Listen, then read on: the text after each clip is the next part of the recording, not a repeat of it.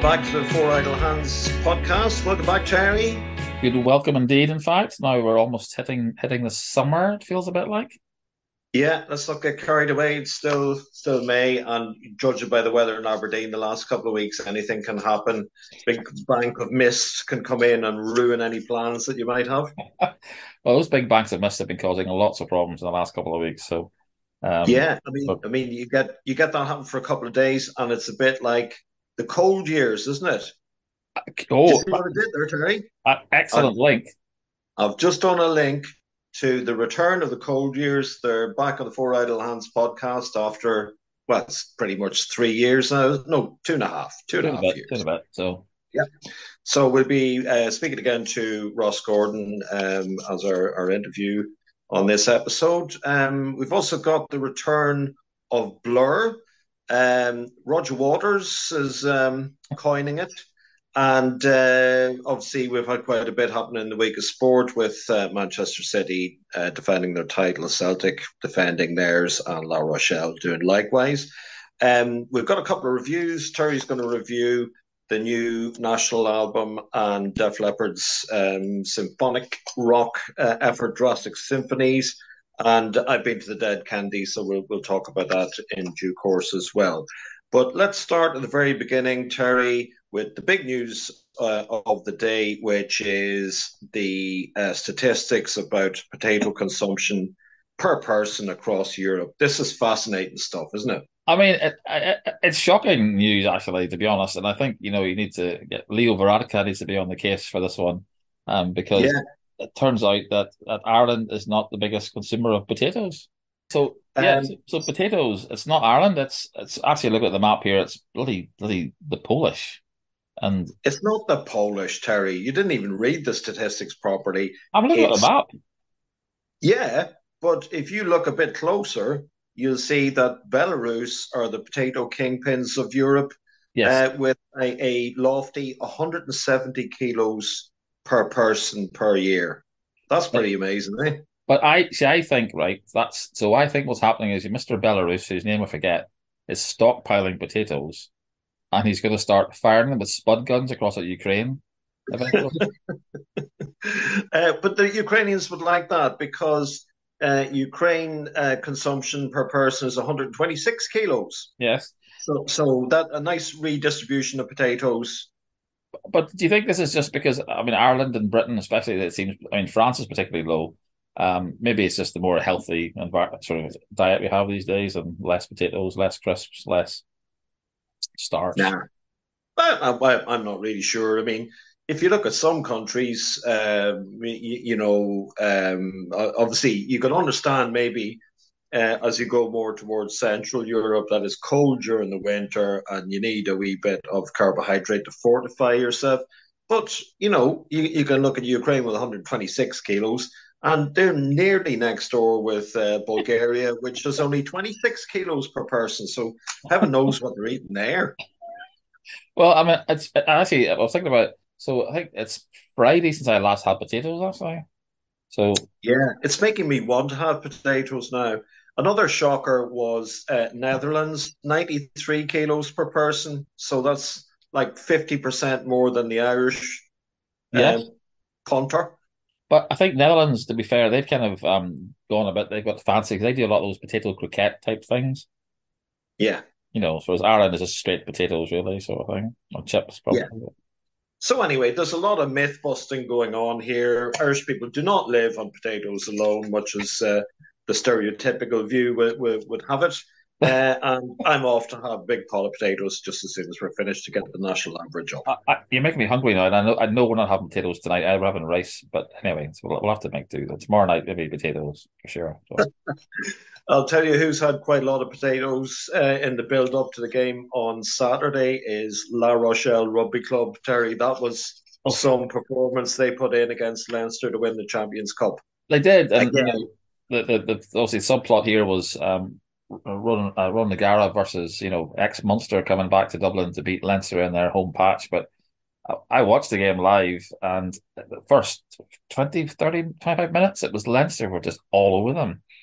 And there was one point I think where if Leinster had got the next try, I really think they would have had it in the bag. But La Rochelle were just a machine in the second half. A few key things which makes me worried for Ireland. James Ryan went off, and as soon as he yeah. That pack didn't didn't look the same. Um, Ross Byrne wasn't quite as catchy as Sexton would be, and they made a few mistakes. And Tadhg Furlong was one bit at the end of the first half. Tadhg Furlong was running down the pitch, and he looked absolutely knackered. You could yeah, tell he was struggling, and yeah, so he he, uh, he did go off early, and I would agree with you about as soon as James Ryan um, left the pitch, um, the the um, the fizz went out out of the, the forwards. But I mean, they were beasted up front. I mean, some of the scrums in the second half oh, yeah, were, were yeah. pretty pretty terrible viewing from from a Leinster point of view. And you're right. I think maybe you know Sexton being injured. Um, made a difference as well. I think Ross Byrne's, you know, a, a decent out half, but uh, in a real pressure situation like that, he's still a bit untested, isn't he? Yeah, there wasn't there wasn't much to it, and it does. If I was Leinster, I would be slightly worried because that you know that I think was their golden generation of team. Um, as far as it stands, I mean, I don't know. I wouldn't be surprised to see a few more people after the World Cup will. I wear maybe the international boots, but maybe just give it up full stop. And they've got, I mean, Leinster got a suite of players. They've got the biggest squad in Europe as of professional players. Um, but maybe the quality's just not quite there. I don't know.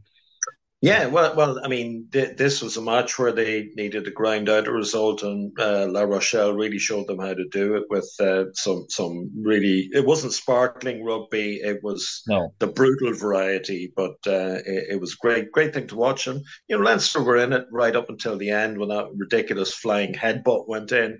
Uh, yeah, that was. I mean, I mean, certainly well spotted by the referee, I think, or the linesman or the TMO, whatever it was. But um, yeah, that was just. I mean, at that point they were pushing for a try, and that was just the end of it. And you know, the French rugby the night before, Toulon had absolutely thumped Glasgow Warriors. The score made it look a bit slightly more even. It was 41-19, I think. But French rugby, yeah, certainly at the minute, certainly on top. I think so. Yeah, uh, another team that's on top is Manchester City. Oh, sorry, um, what? Who? Yeah, yeah, Manchester City, fifth league title in six years. It's amazing what money can do, Terry, isn't it? It is. Although, does Pep Guardiola know how many people do fancy football? And then he leaves out Haaland on, on a Sunday where he probably would have scored a hatful. I mean, it's costing me money, literally, potentially. Um, no, I mean, what can I say? I mean, he played a crap team, not a crap team, but you know, a few youngsters and stuff, and they still easily won the game. And certainly, I think season was. I mean, said someone said to me, Arsenal were on top for ninety seven percent of the season. I don't know how they worked that out, but it's only been top at the end that counts, I guess.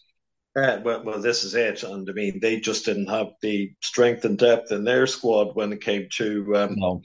playing a, a, thirty-eight game season. That they, they uh, they didn't have um, guys to replace the likes of Gabriel uh, Jesus, or even you know when players were a bit lacking in form and maybe needed a rest, they couldn't do it. They just didn't have the uh, no uh, the means to do it.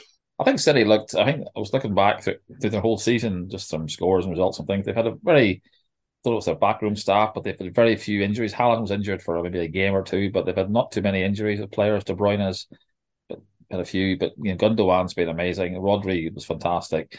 Even that guy Nathan Ake, he's, he's done. He's brought the best out of him, I think. So um, there's no doubt that they were, you know, just scraped ahead, but the quality was there. And um, fact they got for fifty million quid um, kind of makes you think what happened. That's an amazing deal of the century, I think. So.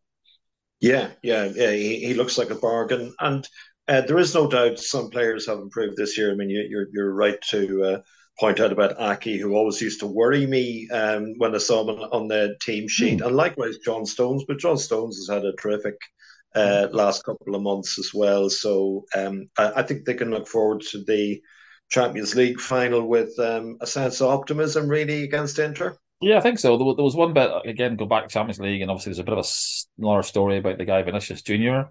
You know, he absolutely got absolutely racially abused at the weekend in Valencia, which was absolutely horrendous. Um, but there was one bit in the semi final where he was bombing down the left wing on goal, and Kyle Walker easily caught him up and went past him. And I thought, I didn't think Kyle Walker was that fast, actually, but um, that was very impressive, I thought. So, but um, just shows you a few issues in Spanish football, that's for sure.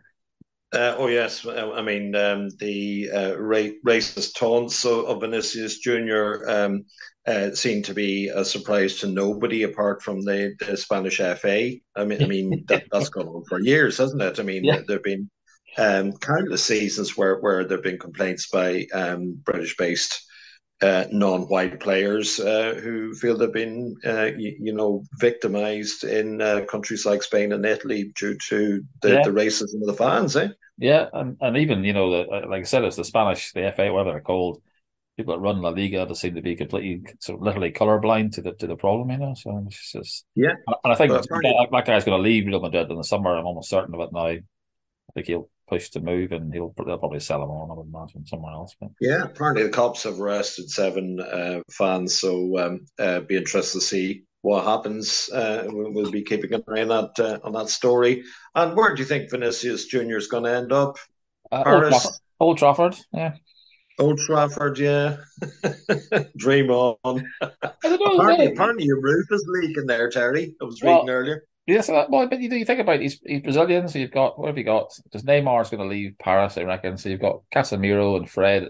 You know they'll make him feel very welcome at Old Trafford, but uh, he'll end up at some. Probably, I wouldn't be surprised if he went to Bayern Munich or something. Actually, some team like that. I think so. Yeah. But uh, yeah. good player. But uh, no, well done, Man City, and I think a couple of weeks time the FA Cup final, and then it's the tenth of June, very late for. um Yeah, and you're obviously doing something else on the 10th of June. I am doing something else on the 10th of June. I'm going to see um, the uh, Blur and Pet Shop Boys at um, Primavera in Porto. And Blur are back not just as a, a, a live act, but um, they announced uh, quite surprisingly a new album last week, Terry. Yes. The Ballad of Darren. Does that do it for you as a title? I, I'm curious. I thought it was. I, I read it wrongly without my glasses. I thought it was a Ballad of Damon. I thought it was a bit kind of themselves sort of thing. Um, no, I, I listened to like. yeah, yeah. That's it. That's it. I listened to the sort of the single. If you want of it, so it's pretty good. I like. I love the photograph of the cover, which is also done a bit for the um the Lido and Gourock at the minute. So Yes, um, it has indeed. Uh, the new single is called "The Narcissist," and uh, it is actually a lot better than uh, the stuff that they brought out for um, the Magic Whip eight years ago, which was a real kind of uh, apparently Dave, Damon Albarn didn't want it released, but um, relented at the last minute and did yeah. some vocals for it. Um, I saw I saw a thing this week. You know, everyone claims to have been to see uh, Oasis and King Tut's. That's the gig. There's thousands of people went to that. When I see this week, thousands of people, tens of thousands seem to have seen Blur and Eastbourne this week um, when they seem to play a small club, and every, everybody's been there apparently. But it did look a really good gig, I think. So, um, yeah, I'm I'm really looking forward to that. Did see them years ago on the think Tank tour, but that was without Graham Coxon, so it'll be be nice to see the um, the original uh, lineup back. Um, somebody else who's um, about to start touring, and maybe he's actually started already. Yeah, must have done. Uh, Roger Waters, This Is Not a Drill is the name of the tour, and uh, he'll be playing in Prague uh, next week, Terry. And they're doing a cinecast of this gig. And uh, this is on in Aberdeen, I think, next Thursday. And yes. the prices are eye watering. Well, you were saying you showed me the View one, which was what, 20 quid, but the Cineworld is 22. Maybe there's some booking fees in there, but um, Metallica was sub 20 quid, I think for the 72 seasons kind of preview launch album thing. But I mean, this one actually might be better value because I guess you should do a couple of hours in a bit, maybe. Well, the program starts at 7.45 and it's over at 11 o'clock.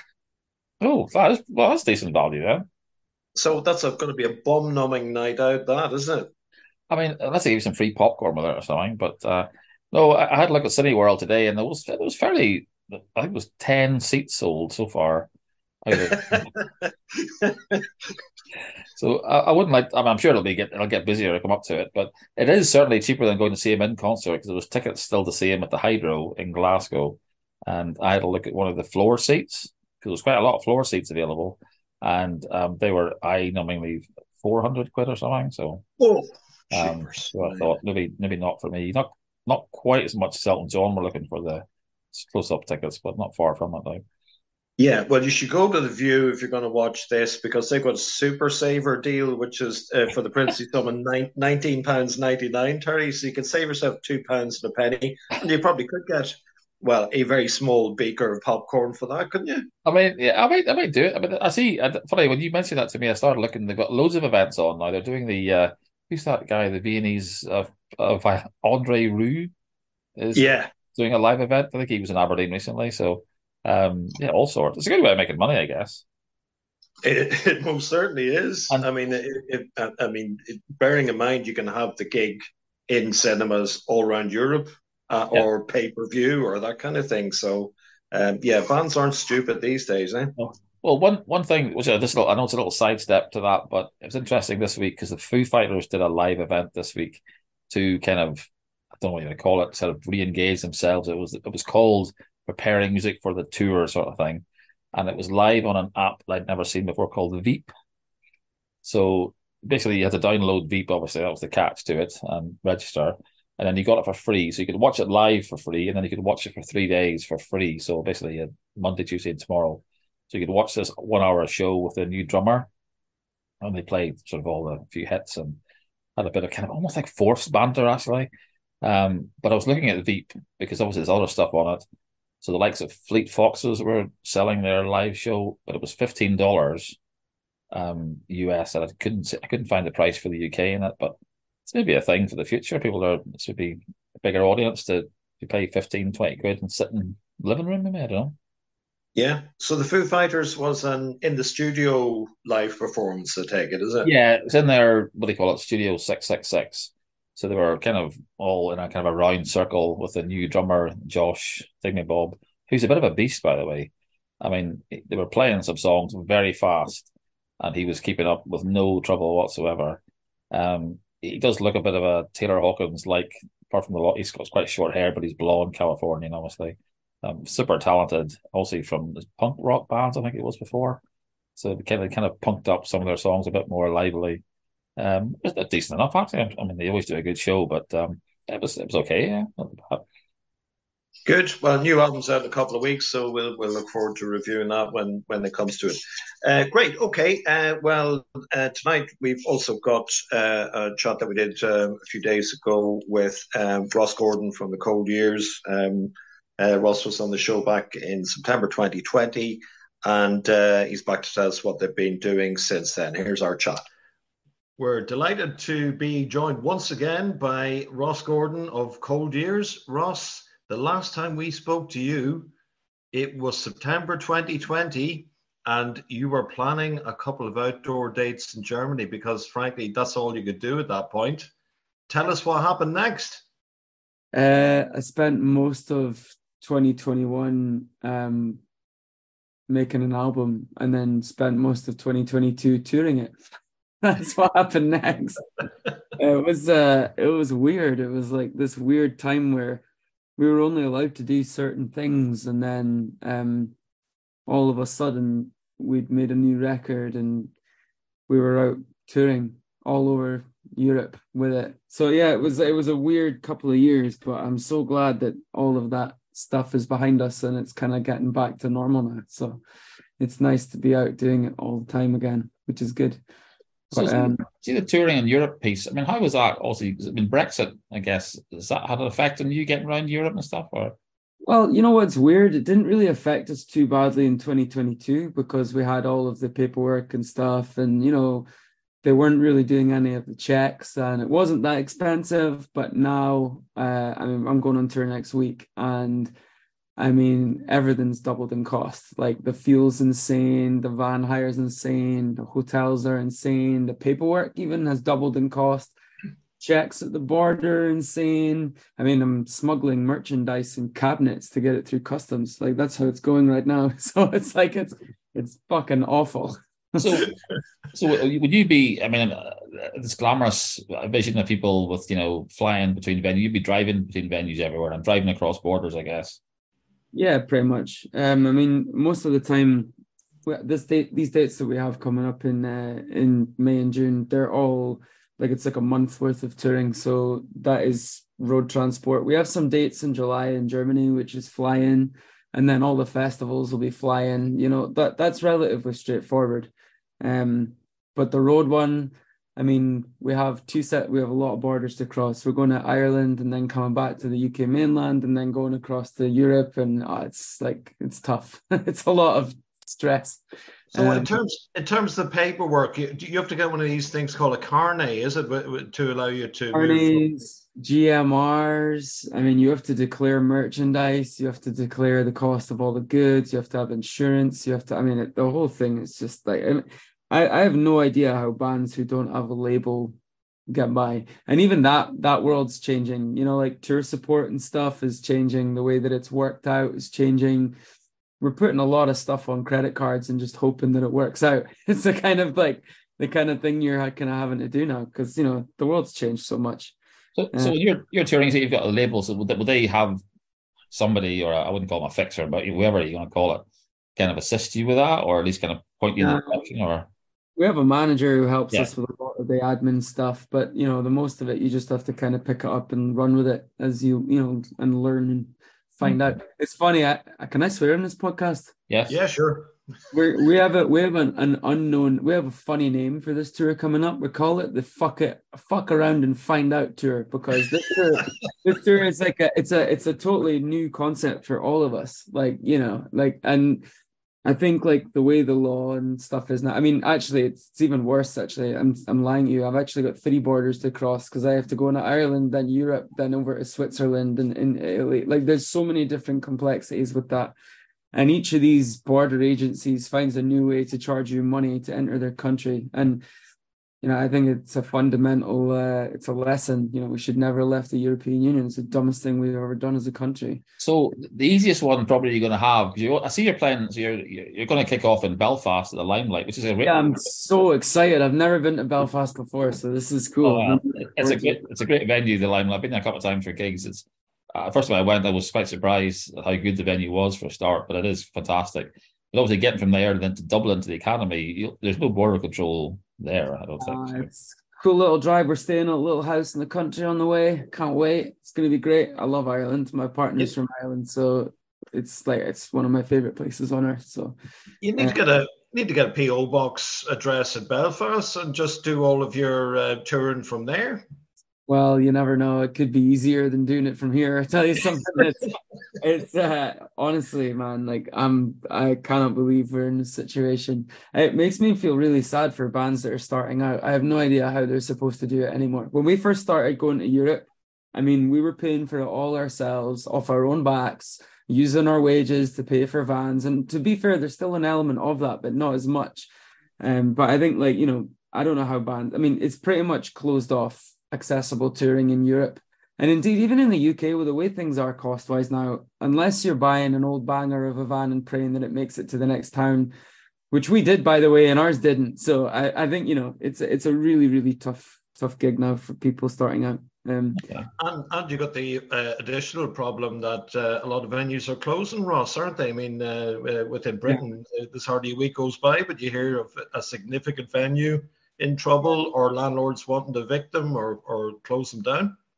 My hometown suffered that horrible fate from the city council, you know, closing down venues to make space for real estate, pandering to landlords who didn't like noise. You know, it's killing um, a lot of the independent music culture in the UK. And it's a shame because you know, all that's going to be left are the big venues. You know, nobody's going to go to a bar and watch a band anymore. Even trying to get musical licensing in the UK is an absolute disaster.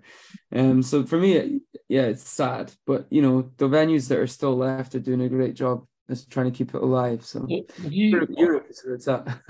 did you move to Glasgow then before you recorded the Goodbye to Misery album? Was that just kind of the it was a weird one. It was halfway through the writing process. Okay. So it was really strange because t- it's like it's almost like two records because some of the songs reflect living in a totally different place. Um, and it's definitely a lot more urban here. It's a lot more close knit. You know, communities are communities. You have uh, so many different cultures and it's like a mixing pot and there's live music every night and there's a million things to do and see and go whereas in aberdeen all i did was drink every single day because there was nothing else to do so it's uh it's totally different here. Yeah so you, you can kind of tell it the albums my, my my daughter lives in glasgow my wife's from there and uh, you're right the glasgow kind of music scene is is pretty vibrant there's a lot of little venues but also they have these little pockets of you know where it's Byres Road or Shawlands or Weston Road nice little areas a bit like Edinburgh as well michael but you know, Ag Aberdeen misses that out a little bit, so it's got a nice vibe about it. So it does, and it's a shame because Aberdeen's such a great place. You know, it has so much to offer. I just think it's a little secluded now, and instead of spending money on stupid signs telling you that you're in Aberdeen, maybe the council could uh, reinvigorate the live music side of it. But, maybe bring some culture. that that move kind of because it is the, the, new album. Obviously, it's been out for a year now, but it does have a more expensive, expansive feel to it, especially the kind of opener 32 following on from sort of 31 ticking clock sort of thing. But it is a bit more of a different sound, I think, you've got now, isn't it? So yeah, and it's transferring well into the next one, which is coming. And that, you know, it's it's weird because you, I think, as as you get older and as you can, like, I'm 35 this year. Like I, you know, I've been doing this for a long time now, and I think like the the every record you write, you learn something, and you you find a new way to express yourself. And I think like it, like the last record was a prime example of that, where we kind of got moved from. We still had some traces of what we were doing before, but I think it sounds a little harder. It's a little different. It's a little grittier, and I think that's something that we're pushing uh, quite quite hard on. So. Yeah, and you're you're getting a bit more traction now, aren't you? I mean, just a, a you know glance at uh, YouTube and like you, you know you've got a couple of songs there that have got hundreds of thousands of clicks on them, and I was particularly intrigued with um, "Life with a View," uh, which features a Mexican singer Jose Madero. Um, yeah, that's a, this, that's is inter- this is an interesting collaboration. Tell us how this came about. So the song actually didn't feature him on it. We actually it's on the record on the release. It's it's just us. But uh, during COVID, uh, this Mexican guy messaged us and was like, I was just scrolling through Spotify and I found your band and I really liked you and I was wondering if I could cover one of your songs and I had no idea who this guy was. I thought he was just like like a normal dude, and it turns out he's actually a pretty big deal in Mexico. Uh, and and we and the whole idea was that we were going to let him cover the song, um, and take no money from it, but in the in the on the condition that we would play some shows in in South America with him, and it just happened literally as COVID hit. So he'd oh. recorded the songs and then reneged on the tour, so we got left with no tour oh, dates. Oh, but it, but you know it was really cool. It, it, we somehow now have a massive following following of fans on Instagram from Mexico, so it worked out pretty good. And our record sales went up in in South America. So for one, at one point, I think our like if you look at our Spotify demographic, I think at one point the biggest listen, like the our biggest listener base was in South America for like three months, and it was really really cool to have that. So I mean, I, mean, I think touring somewhere like South America, you see these gigs. I was watching something recently. What the hell was it? Argentina somewhere, and the crowd were going absolutely mental. Like so, there. I mean, they're so, and especially at the kind of you know your type of rock, you know, whatever you want to call it, sort of alternative. This is rock music to me, but you know they're crazy for that. But surely you can blag some gigs over there now, though. Well, we're going to be in the US quite a bit next year, and I'm going there in a couple of months actually. But they to do some other stuff. But the the thing about um the the Mexican side of it, South America, we'd always said we'd rope that back into the equation whenever we get to go. So it's going to be coming. I just uh, I just I don't know. It like for me like doing that and then spending a couple of days in Cancun on a beach would be pretty great. I mean, that's like, yeah. and, and, and, after all this, uh, you know, cross border excursions, the whole, you know, idea of going across at El Paso, you know, it'll be a walk in the park for you. It'll be nothing to compare to Calais. Like I'm. no, but to be honest, I'm not sure Cancun's as nice a beach as Balmedie Beach. That's for I mean. oh, look, hey, don't get me wrong. I love Balmedie Beach. I spent a lot of time in there as a kid. So uh, yeah. But, I mean, you, have actually done a couple of cover versions. I mean, you did the Slade "Merry Christmas, Everybody" as well. That was a good laugh. I did enjoy that though. Yeah, you know that was a weird one because we. Uh, I remember being in the studio making "Goodbye to Misery," and I said to Dan, who's our label rep, I was like, "I really, really, really love the cult she sells sanctuary. I was like, it's one of my favorite songs. I really want to cover it." And he goes, "Well, that's funny because my girlfriend Nicola Duffy is related to Billy Duffy, who plays." Wow.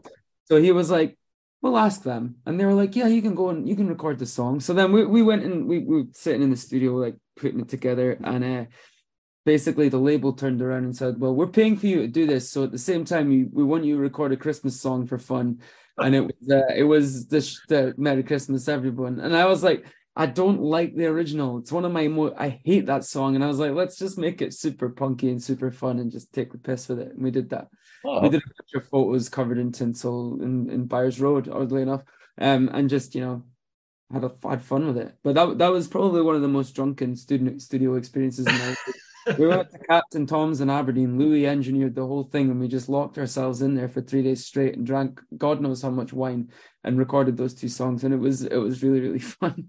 Yeah, I think you had the right idea there. You know, uh, don't be too fa- too faithful to the original there, because you know Shaky's take is a wee bit cheesy. I mean, you've done other cover versions. You did Lizzo's "Good as Hell" as well.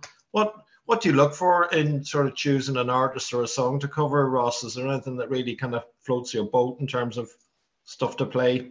You kind of hit it on the nail on the head there when you said like you have to make it kind of your own. And I, I always think like, you know, for us, Lizzo was a challenge with that because it's a completely different kind of music. But the message behind that song was amazing. And I always look at lyrics as a, a sort of starting point.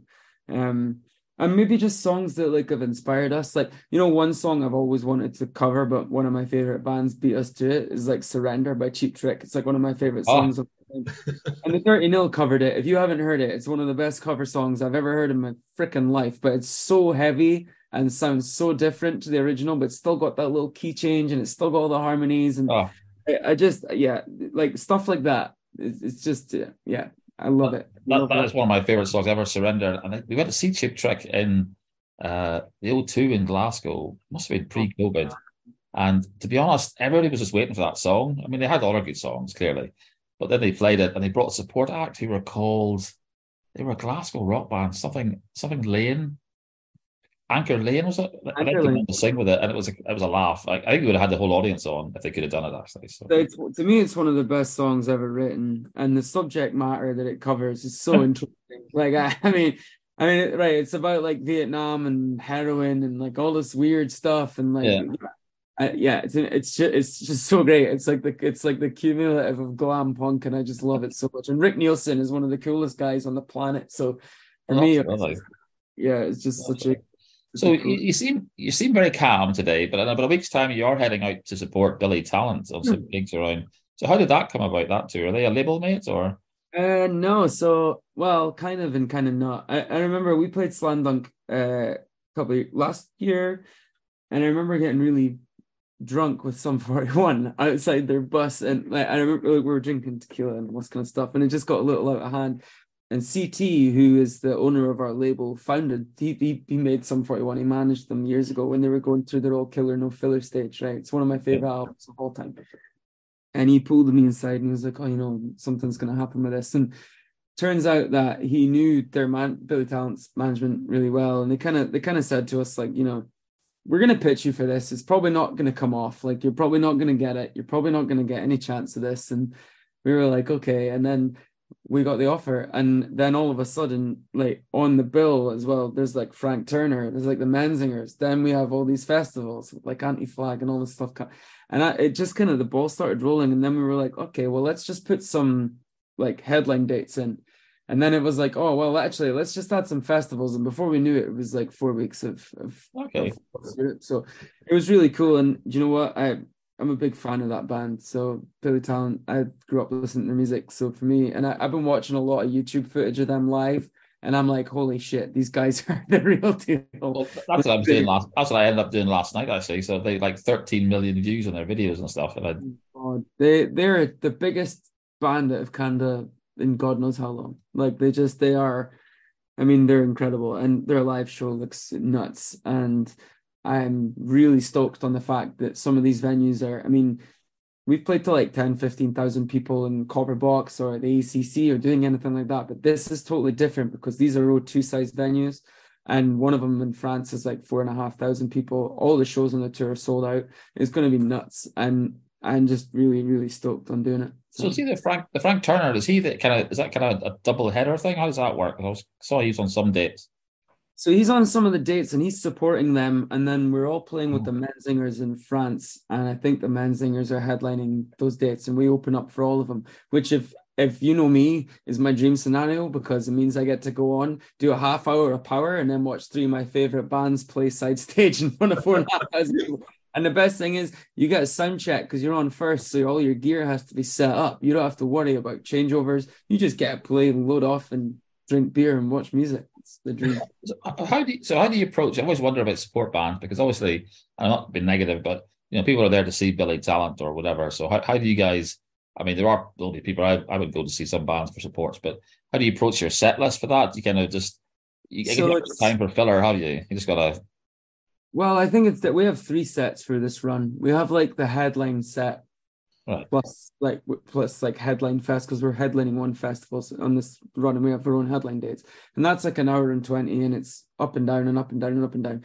Then we have a forty-five minute set because in some of these Billy shows we're playing we're main support and we're playing festival slots that are around that time, which is kind of again bigger songs, but it's not as it's not as intense. And then the thirty minute one which is the opener, is where you basically just you want to grab everybody in that room's attention as quickly as possible. So we just play all the heavy stuff, banging, banging, and we do loads of crowd participation stuff. We've carved out loads of time in the songs to do that, giving them more fun feel, you know, getting them to sing back, doing loads of fun. Like it's nuts. Like, I think this is probably the most preparation we've ever put into a tour on that side of things and trying to gauge how songs will go down at specific points in the set. We call yeah. it the half hour of power because that's what it is. It's it's literally just all the big songs over 30 minutes. Yeah, I guess you could into each other. As that old shampoo ad says, you never get a second chance to make a first impression, Ross. So you got the oh. right attitude. Go on there and sell the hell out of your t-shirts as well. That's like the thing. so yeah, you just need to remind people that you're a poor musician and you need money to get to the next city. That just loads of feedback and playing songs really fast. That's how we do it. Just on the merchandise front, actually, I was speaking to somebody else a while ago when they were talking, and I never, never realized this either that some venues take a cut of your merchandise sale. It won't be on this one because we won't be fucking paying it. No. Um, I think that's the look, you know, I'm not going to beat around the bush here. Like, support as a support act, you don't get paid that much. So you make all your money from merchandise. I think it's disgusting that venues do that. And if anybody tries to take a cut of our merch, they'll be told to go fuck off. That's yeah. how I feel with it. Well, it was it was um it was a band from Belfast called New Pagans, and they were playing support at I'm pretty sure it was was Brixton Academy, and their guitarist actually also plays with Frank Turner apparently, so you may come across him, but they were having to pay forty five percent cut of the merchandise. Why are they getting that when they're making a cut off the bar already? Yeah, that's my argument. Is cool. Well, we're keeping everybody entertaining here, so give us a cut off the bar. That's always my argument to that. And I know in, a, in the US particularly, it's seen as a thing that happens a lot. It doesn't really happen a lot in Europe. We've not really had any experience of it. Even in bigger venues, like we played with Lagwagon in Columbia Hall last year in Germany, and and it was like they didn't come ask us for any money for merchandise. I think like the general rule of thumb is the US is real bad for it, but the UK seems to be live and let live.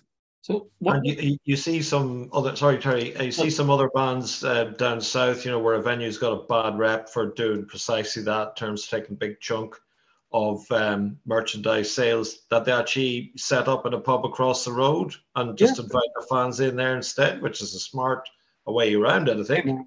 Absolutely. Like, you know, I mean, come on, like have some savvy. Like, why would you want to give away 50% of your fee as someone who realistically, like for me, the only time a venue should be taking a cut of your merchandise is if they're utilizing their own staff to sell it. In that in, in that instance, I completely get it. Okay. Mm-hmm. But when it comes to we're you because our tour manager is my partner, Neve. She she sells all our merch, right?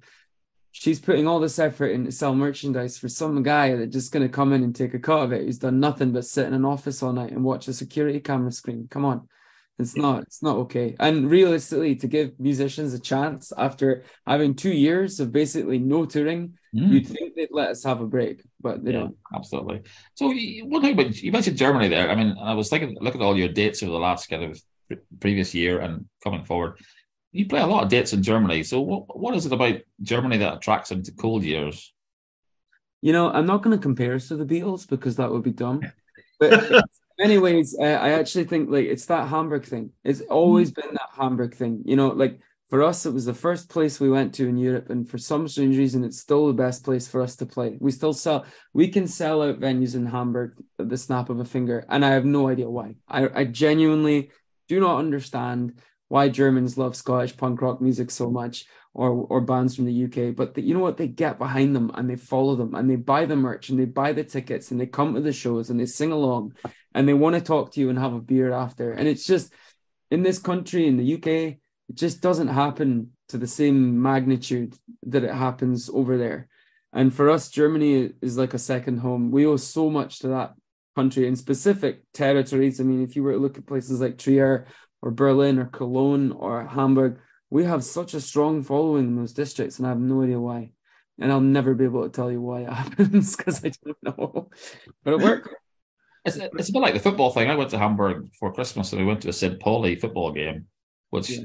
I thought was the start was absolutely terrifying because it was like they're all dressed in black and they're really intense and they play this really heavy metal music for the band about and the lights go off and it's like it's like a gig, not sporting event. Yeah, we played that stadium for for like in a box and it was just chaos. Yeah, went, uh, to a, get... went to a bar afterwards. They were playing heavy metal punk music in the bar. It was it was good. I liked Hamburg actually it's really it's one of my favorite places on earth. I could live in if I had the choice between living in this country and living there, I would live there in a, in a heartbeat. It's just such a beautiful, cultural, independent punk city that people just do what they want. They don't give a shit, and it's like the cult, like the graffiti all over the walls. People are skateboarding down the streets in front of cars. Like you can buy a beer for a euro and drink it on the street, and no one gives you into trouble. Like it's just such a cool place. Like it's awesome. Love it. Yeah, it's uh, you know a port town. It's not that like Aberdeen in that respect, is it? I don't know. We get arrested for spitting on the street where I come from, so realistically, no. But I mean, you know, the thing is, like, I don't know.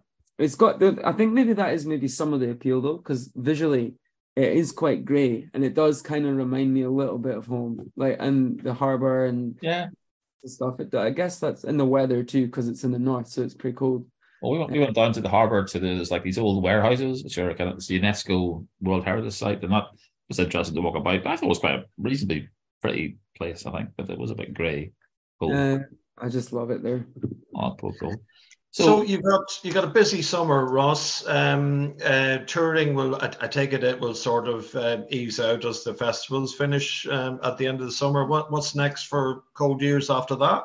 Well, we're going, we're hopping over the pond to do some stuff for a month, uh, and that should be wrapped probably by the end of September, and then we will be potentially. I don't know, like the label keep telling us, like you need to stop touring so much, and I'm like, no, I, I don't want to stop touring so much. I think it, it really depends. I think we might do some stuff in October, November. We might not. We're definitely going to play home in December. I think we're going to come to aberdeen I think we're going to do something in Aberdeen in December. I think that we'd always said you know, we always do a we try to do a Christmas show every year, and I really want to do it this year. It's like I miss home so much, and I think then it's going to be touring, touring, touring, touring constantly. Pretty much from January onwards, we're out, and that's it. I won't be coming home for a very long time, which is great. And you know, I think it's um, you know, we've been writing the record now for God, probably the guts of a year, and it's kind of coming to the point now where we're almost ready to go and do that. And I think like naturally any band, like you you want to just go out and as soon as that's done, you just want to go out and tour. And that's what we're gonna do next year. And you know, as long as nothing goes catastrophically wrong, that's what we'll do. So where will you record that? In Scotland or somewhere else? Or I can't really tell you, but uh, it's not in this country. It's, okay. it's over it's over a big ocean. Okay. Oh, excellent. And um, are, are, any of these songs going to get road tested before um, you go into the studio? or are you going hear any of them over the summer? We are road testing a couple this tour. And uh, you know? That's funny because it ne- we're never allowed to do that ever.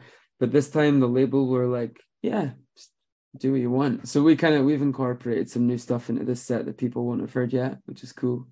Um, which I'm excited about. So how, yeah. how, you, you, were saying you work as well. How do you manage to get time off from work? That's like sounds like a brilliant job for uh, well, I mean, let's see how long that lasts because oh. I think I think that this this runs hard enough. I don't know if I'll still have a job by the time we reach the end of summer, but uh, you just got to, I guess, I try to just be polite, and I tend to do a lot of overtime, and I tend to try and work as hard as I can when I'm here, and I've got a really understanding boss, and you know, hopefully it stays that way. And if it doesn't, then well, sounds good.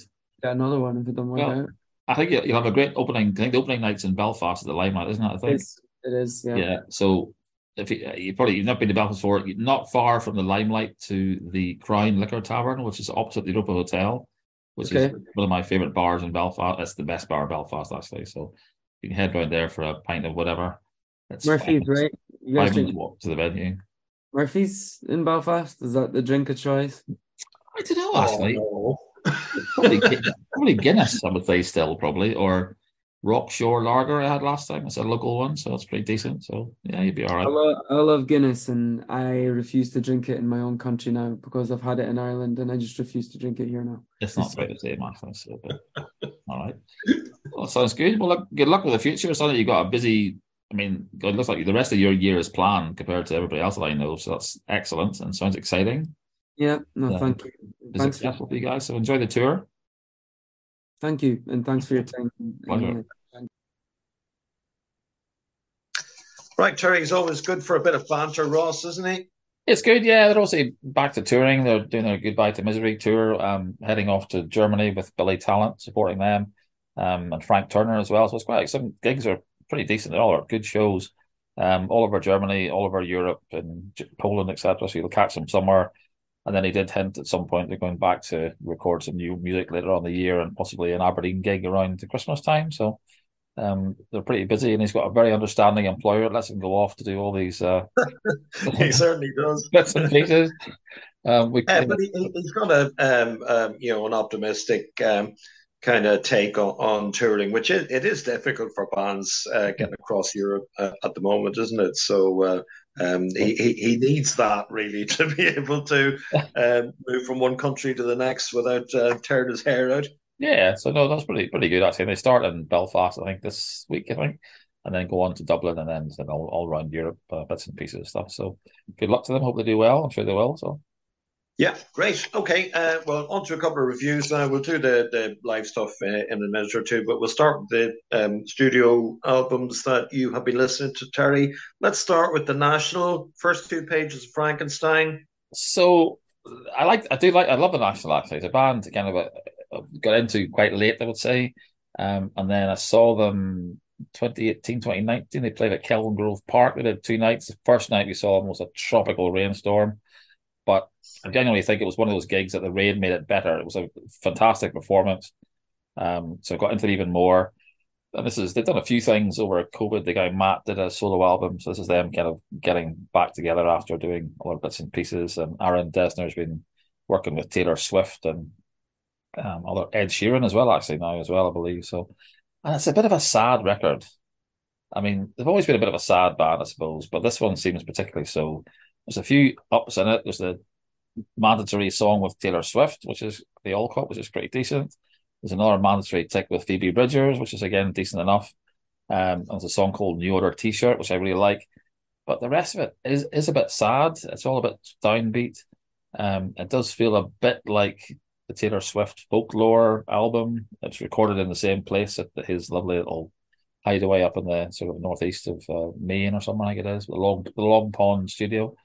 So it feels very melancholy. I don't know what it'll be like live. I'm going to see them in Dublin in September. Um, I thought which should be good, but it's a bit flat and, and a bit. And I kind of I listened to it and I just kind of finished and I went, oh, kind of missed that a bit. So um, not wildly impressed, but. Yeah, it, it's uh, the the word that uh, struck me about it is it's kind of soft. The whole thing is soft. It's got yeah. soft sound to it. Uh, the songs are soft. Um, you know, the vocals are soft as well. I mean, Taylor yeah. Swift's song is, is perfectly good. Um, she's good at doing backing vocals as well as uh, as uh, singing lead, uh, and it's it was maybe lacking a wee bit of that kind of fidgetiness that you kind of expect from the national when they're more more in a kind of rock mode. Yeah, if you go back to the boxer or, or alligator and stuff, and you know, definitely more sort of, even Ryland in the last album, something a bit more upbeat and punchy that you kind of start to listen to. But this one I'd kind of got a few times and then I kind of start picking out. So I like New Order T-shirt as a song. It's a really good sort of single in it. But I just thought I kept getting to the end, you know, listening to both sides and went, yeah, okay. And I'd be honest, I haven't put it back on again for, for 10 days or so. Um, but, um, and I probably will go back to it when I see them live, probably. But, and sometimes songs get a new lease of life when you've heard them played, been played out. But uh, I think I got a feeling this could be their last album, by the way. I think this could be their, maybe um, this is it for them, but we'll see. Uh, um, the other big question I would have about it is um, uh, how how many of these songs they're going to play live? Because if it's a live set, you're to, you know, I think a, a live audience is to struggle less listening to all that, isn't it? I, I, think so. They'll do a couple of more upbeat ones that would fit into a show, maybe. Again, so when I saw them the first time, the only time I've seen them actually, I didn't I didn't know half the set. I only heard the last couple of albums, and I didn't know a lot of the older stuff. And it, it, it was so good, and the guy unbelievable. I thought he was a go stand there and do a miserable kind of standing out, you know, singing. But he was in the crowd. He was up the back. You know, I was stringing the microphone cable above the crowd, and um, he had guests come on, and it was very engaging. Which was I kind of got surprised at, to be honest. But so fingers crossed, it might it might come across live a bit a bit better. Hopefully, so. But, I yeah. thought I thought Dublin would be the best place to see them. I don't know why I thought that. But... Yeah. Okay, so out of ten, what would you give that one, Terry? I would give it a six. Six could do better. If I could do better, I must you must do better maybe for next time, sort of thing. Right. So it wasn't drastic, but it is a symphony. Yeah. So Def Leppard have got a new album out, which is called Drastic Symphonies. Yes. And it's a kind of rebooting of back catalogue stuff with a symphony orchestra. Imagine that. Yeah, I mean it's the Royal the Royal Philharmonic Orchestra, so I mean, it's quite a I guess it's quite an undertaking to, to, to record with them. I didn't look because I haven't got a copy of the record where it's recorded, but I'm guessing it's going to be Abbey Road or somewhere, um, some fantastic place. And my only some of the songs are pretty good actually. So I, I listened to it first. I put pour some sugar on me on, which is just the opposite of how it is live or or on the record, the, the original version. And I thought this is not this is not a Def Leppard record. And then I started listening to all some other stuff. There's quite a few of their songs from Diamond Star Halos are on it. Um, and some of it works pretty well. Switch 65 works works really well, fantastic. Which um, was an instrumental. oh, yeah, but it's a, it's a, song I've always liked actually, and it, it, comes across really well. Animal comes across okay. Hysteria works okay, um, and some of the newer stuff works pretty decent. Too late for love, but I, I just, I, you know, it's one of those things. People aren't going to go and watch Def Leppard with an orchestra. They want to go and see that big studio show. I mean, we talked about the reviews of their show this week in Sheffield, and they said that their show was fantastic. Stadium rock, sing along stuff. And it's perfectly fine, this album. I just kind of question why they thought they had to do it. Yeah, and I had a, a, look at the kind of sleeve notes on Discogs about it, Terry, and it does look like some of the vocal tracks that they've used are the original ones from the studio album. So oh, it's not really? it's not like um, they have re-recorded all the vocals probably because they couldn't oh. do it just as well now. You know, oh. age inevitably has an impact on people's voices. So it, it, it does sound well. I think that makes sense. It does sound pretty good from from his voice. That, that makes sense actually. Um, I'm, like somebody, I wonder if they've used other bits as well, though. Maybe, maybe not. I don't know, but I, I just feel as they're touring with Motley Crue. They want to put something out. Um, I guess this maybe was a low cost way. Of, I don't know to do it, but um, yeah, I, I've not heard much of it. I heard the hysteria, which I thought was terrible because it, it just it was lacking percussion. So you know there was yes. no beat, beat to it as such, and it just yeah. came across as being quite a meandering, yeah, you know, pleasant thing to listen to. Yeah, I think so. But again, if you're going to go see Def Leppard with their support act Motley Crue this summer, I don't think you're going to be looking for the uh, Royal Philharmonic Orchestra version, um, or or to get your chest out, I think as Motley Crue were hinting this week uh, in Sheffield. Well, well I, I, I, sent you a link earlier for um, a, a, review of the um, gig in Sheffield, uh, which was uh, reviewed in the Guardian, and uh, I mean it was actually it, it, was quite complimentary to Leppard. You know, it was a oh, yeah. time gig for them. And you know, I'd have to say, I would have thought that it might have been Leppard that the reviewer might have been gunning for, but apparently not. No. And he, he points out that uh, you know uh, the crew had retired eight years ago, having conducted an apparently legally binding agreement preventing them from playing beyond yeah, years in 2015. Uh, but with the popularity of the the the Dirt biopic, they swiftly announced the return On this showing, it's a calamity that said cessation wasn't irrevocable. Vince Neil's range and ability to project his voice uh, have an all but have all but abandoned him. And then Tommy Lee uh, Jones, oh, God. living the dream, uh, shouting out, "Where are all the titties? I don't see one pair." And then apparently he said, "Shall we pull our dicks out?" And I can imagine the audience going, "No, no, no, no, no." so, so, so uh, here's an interesting thought, right? Have you ever seen Motley Crue? No. Okay, I've seen them twice. Right, once was at Hammersmith with the support act was Cheap Trick, and that was a good night actually. And then the second time was in the Marquee Club in London, where they were doing a Girls, Girls, Girls album promo gig. And we got an invite because the girl in our flat worked for Radio 2. And so we got an invite and we weren't allowed to take pictures with the band, with Def, with Motley Crue. So they were there looking all glammed up in leather. And this was probably peak Motley Crue time. But you yeah. were not allowed you were not allowed to go and speak to them. That was made very clear. If you went towards them, a bouncer would grab you, and that was it. Um, people had taken, you know, those days it wasn't selfies; you had cameras, and we'd all taken sort of portable cameras with us. No pictures, uh, no chat to the band, and they were particularly miserable. But it made, it made me think, though, that, that bad review that on their tour with Def Leppard, remember I said to you, you can do meet and greet. yeah, two thousand pounds for Motley Crue. I mean, and you you may or may not get a picture with all of them. It doesn't. It well, that's it. I thought when I saw the review, I thought, geez, I mean, not that I was ever going to do it, but I thought two grand for that, like so. Anyway. yeah, well, I mean, I, I was at Dead Kennedys um, uh, about yeah. ten days ago in, in Edinburgh, and I think you probably could have got your photograph with them for, for absolutely nothing. Well, how was that though? That'd be interesting. Well, I mean, um, it, it's one of these bands where, where, it's probably you know it's a bone of contention whether it is the Dead Kennedys or not. They, have um, currently currently got uh, one founding member, which is Klaus Flouride, who is the uh, the bass player, and then they've got East Bay Ray, the guitarist, who I think was with them from fairly early on. Uh, D DH uh, Peligro, the drummers, uh, unfortunately passed away earlier this year, and uh, they're not talking to Jello Biafra. And there's been a lot of um, legal stuff over the years about withheld royalties and um, you know rights to, to the name and all that. So so what you've got basically is a touring tribute band that have got uh, you know a bit of energy to them.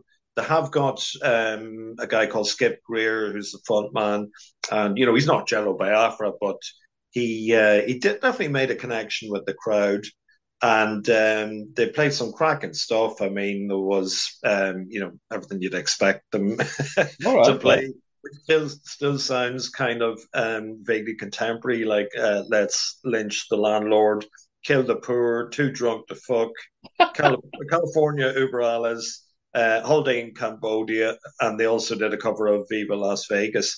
And the crowd was um, interesting because it was mainly um, old punks but there were some younger folk there as well. And we were treated to a support set from a Glaswegian, I would describe them as a thrash metal band rather than a punk band. And they were called, um, uh, winningly, uh, Piss Bath. Yeah, Piss Bath. So anyway, um, I, I, enjoyed it highly. Um, as I say, it, it, it's debatable, you know, whether um, you, you, would call it a, a Dead Kennedys gig as such. But these bands, they're, they're often much better playing now than they were back in the day, Terry. Yeah. Well, I guess they've learned how to play things. It's like um, what do you call him touring at the minute? Glenn Matlock, isn't he? So from the Sex, but he actually could play back in the day. But um, you know, yeah. So where was that in Edinburgh then? What venue was that at? Uh, it was at La Belle Angèle, so it sold out. It was actually quite funny. Uh, on the, the, the way in, we passed this guy. We were trying to find out what time the, the, the bands were on, and we passed this um, sort of middle aged, uh, reasonably well to do guy hanging around outside uh, who was looking for a ticket. And Pissbath got him onto their, um, um, their, their guest list. So he did get in, and we were talking to him inside and uh, you, you know he uh, he'd come down from the north of Scotland where he worked at a nuclear power station, And uh, had, he, had, he, had, he, come to see Piss Bath, or was he just there too? No, no, I don't think he was a Piss Bath aficionado until obviously they very kindly added him to their their guest list. Uh, but he, he, I did ask him if the um, control room at, at, this nuclear power station was anything uh, like um, you know Homer, Homer, Simpson's one, and it was disappointing to hear that it wasn't. Oh, that's a shame. Man. So, but you know what? Talking about support bands, I mean, I always like to go and see the support band if there is somebody playing. Um, but it's interesting all these big tours now because my daughter went to see Catherine went to see Beyonce at Murrayfield, and there was no support act um, at all. And Elton John, when he comes to the Tech in Aberdeen shortly, uh, they made a point of saying there is no support act there either. Now, maybe they're unsupportable. Is that the word I'm thinking of? Um, or it'll be too they're too big to have a support band. But I just think that's a bit of a shame, actually. So, anyway. Yeah, that's a lot of crap. Uh, actually, you could tell her I could hear them from the front garden. It was a dum dum dum dum dum dum. Um, it was funny because the next morning, Catherine was obviously a little bit hungover, and so I texted her and I said, "Oh, Catherine, have you got any? Uh, have you got any pictures? You could send me some pictures of Beyonce." And she goes, "Dad, I didn't take any."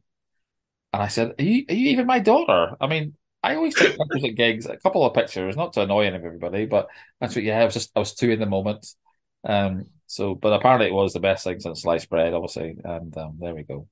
Yeah, well, well, good for her. Um, okay, we'll need to wrap up now. Just a final word about um, sad news that Andy Rourke from the Smiths yeah. has um, passed away. Terry that Smiths were a big band for our generation. He was a good bass player.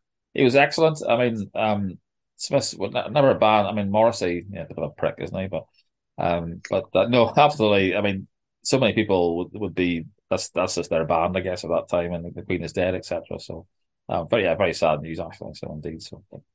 Yeah. So um, our, our condolences to uh, Smiths fans, and um, yeah, I'm sure we'll be uh, hearing uh, a lot more about him over the, the coming weeks. And um, there's a, a Blitz Vega um, collaboration that he did with Johnny Marr is, is due out before too long. So uh, we'll be hearing that in due course as well.